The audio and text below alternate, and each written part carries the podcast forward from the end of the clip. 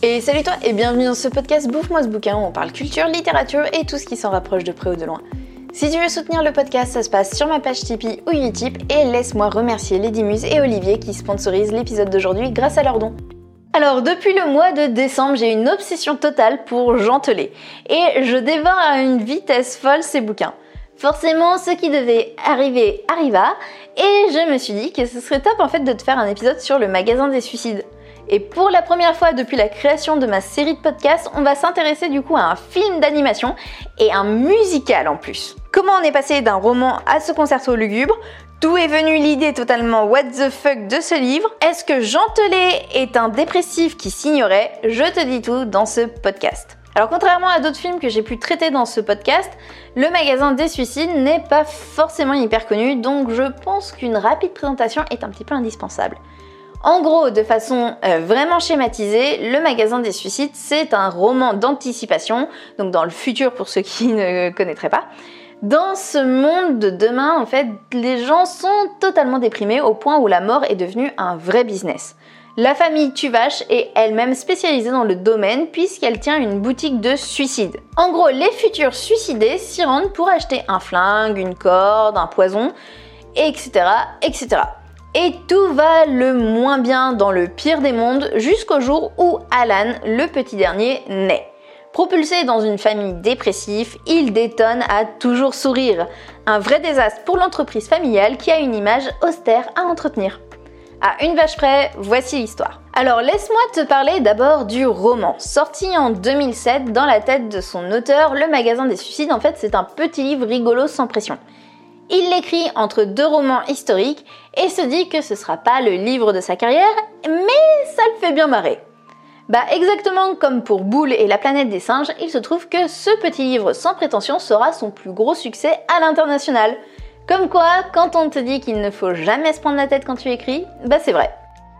Quand on regarde le sujet du livre, on peut se dire que c'est un truc de dépressif, qu'on va avoir envie de se tirer une balle en le lisant et que l'auteur doit sûrement être un mec bien bien pessimiste.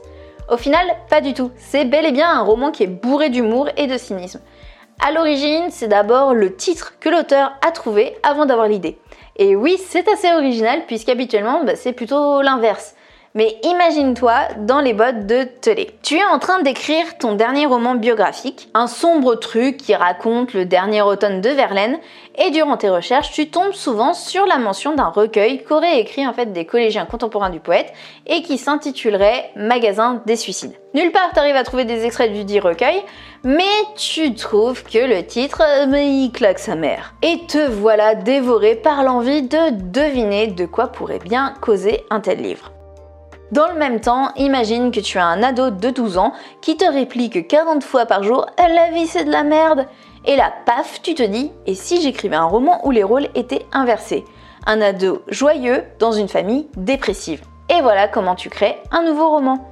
Dans ce roman, tous les noms des personnages ont été soigneusement choisis, crois-moi. Le père, Mishima, est un hommage à Yukio Mishima, un écrivain qui s'est harakiri et c'est même en fait pour cette raison-là que le daron est un expert dans cette entre guillemets art de mourir. Plus subtil, la mère de famille doit son prénom à Lucrèce Borgia, qui était connue pour avoir l'empoisonnement facile. Et tu l'auras deviné, c'est donc pour ça que c'est madame qui s'occupe de cette spécialité dans la boutique familiale. Même les enfants n'ont pas été mis de côté, puisqu'en fait les trois rochons de la famille Tuvache portent tous les trois des prénoms de trois célébrités suicidées. Marilyn pour Marilyn Monroe, Vincent pour Van Gogh, Alan pour Turing. Bref, rien n'est laissé au hasard. Mais qui est vraiment le taré derrière cette œuvre? Jean ou comme nous l'appellerons Jeannot, n'était pas du tout destiné à devenir auteur à la base. Non, il a très vite suivi en fait une, une, orientation mécanique auto, mais grâce à un de ses profs, il a pu intégrer une école de dessin. Comme quoi l'avenir n'est jamais tout tracé. Là, il va s'adonner à l'art de la BD et notamment avec toute une série de reportages BD un peu dans le style de la série du documentaire Striptease. Donc déjà à l'époque, tu sens qu'il a une envie d'éduquer d'une façon assez originale et on le retrouvera plus tard. Après la BD, il décide de se lancer dans la télé, puis enfin dans l'écriture. Pour ma part, je l'ai forcément bah, découvert avec le magasin des suicides, mais j'ai également lu Entrer dans la danse, qui est euh, tout aussi frappadingue. Pour te faire un résumé rapide, on est au XVIe siècle, il me semble, et la peste et la famine déciment la population. Les gens sont désespérés au point de noyer ou de manger leur nouveau-né. Bref, le bonheur absolu, jusqu'au jour où la folie éclate et que las de tout ça, les habitants en fait d'un quartier se mettent à danser sans s'arrêter. Et puis cette folie s'étend de rue en rue, et voilà Tipa qu'on se retrouve avec tout Strasbourg qui danse jusqu'à mourir d'épuisement. Je savais que Jean Telet écrivait aussi des biographies et je t'avoue que ça m'attirait pas des masses. Pourtant, ma curiosité a été piquée et j'ai décidé en de me pencher sur son roman Je François Villon. Et là, j'ai capté que Telet et moi, on n'avait vraiment pas la même vision de ce que c'était une biographie, et il m'a convaincu que sa version était beaucoup plus stylée. Alors, je suis loin d'être une experte quand il s'agit de François Villon, mais pour une vidéo sur les poètes maudits, que tu peux retrouver d'ailleurs sur ma chaîne YouTube, j'avais fait, euh, j'avais dû faire pas mal de recherches sur François Villon justement, et j'avoue que j'ai bien retrouvé le Gugus. Alors forcément c'est trash, c'est scabreux, c'est assez romancé, mais finalement je suis persuadée que la biographie que Jeannot nous a servi ne doit pas être très très loin de la réalité d'après ce que j'ai pu lire sur Villon. Et puis son roman, parce que bah, ça reste quand même un roman, aura eu le mérite de me donner envie de lire les œuvres de Villon justement. Pour revenir à Jeannot, j'ai appris durant mes recherches qu'il nous avait quittés en octobre 2022. Et je sais pas pourquoi, mais comme j'étais persuadée qu'il était vivant tout le long où j'ai lu ces trois romans, ça m'a fait un petit choc. Et puis quand j'ai appris comment il était mort, j'ai pas pu m'empêcher en fait de sourire tant c'était totalement absurde. Et je sais pas, j'ai l'impression en fait que c'est tellement gros, c'est typiquement le genre de mort justement que Telé aurait il aurait pu inventer tout simplement pour un de ses romans que s'en frise le génie.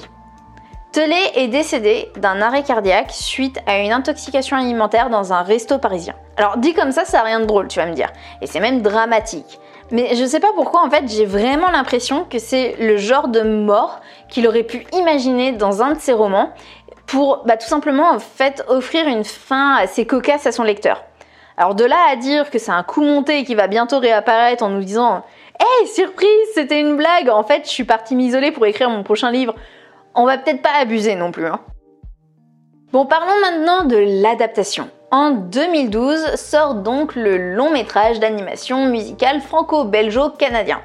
Son réalisateur, c'est Patrice Lecomte, aka le mec qui a fait Les Bronzés par exemple. Alors il y a aussi eu des pièces de théâtre qui ont adapté le roman, mais on va parler que du film de Lecomte.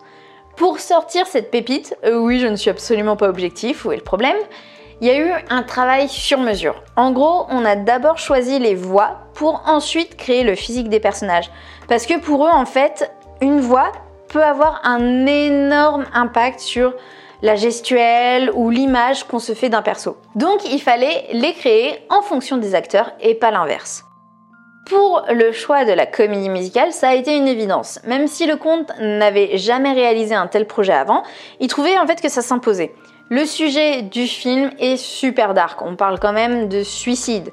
Donc fallait contrebalancer avec des musiques joyeuses pour que ça devienne tout public et que le film d'animation soit apprécié par les grands et les petits. Alors j'adore le magasin des suicides, vraiment, mais je suis pas certaine que ce soit réellement un film tout public. Mais après, c'est mon avis. Hein. Je t'ai raconté comment Jeannot avait choisi les prénoms de ses personnages pour le roman, mais est-ce que tu sais comment Lecomte a choisi sa ville pour le film d'animation? Il voulait en fait un croisement entre deux lieux qui, pour lui, représentent la dépression à l'état pur. Le 13e arrondissement de Paris et la Corée du Nord. Ce film aux allures très Tim Burton, c'est pas moins de 4 ans de travail et 12 millions d'euros investis, mais ça vaut largement le coup si tu veux mon avis. Dernière anecdote, souvent on reproche en fait au film les différences que l'on peut retrouver avec l'œuvre originale.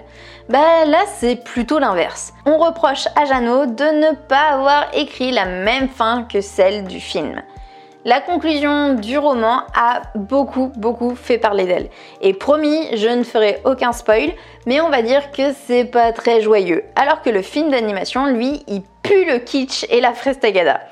En fait, c'est tellement mielleux la fin du film que ça en devient en fait ironique. On aurait pu penser en fait qu'une telle différence aurait fait grincer des dentelés. Après tout, des auteurs ont hurlé au scandale pour moins que ça. Bah pas du tout. Telé a déclaré Je n'emmerde jamais ceux qui m'adaptent.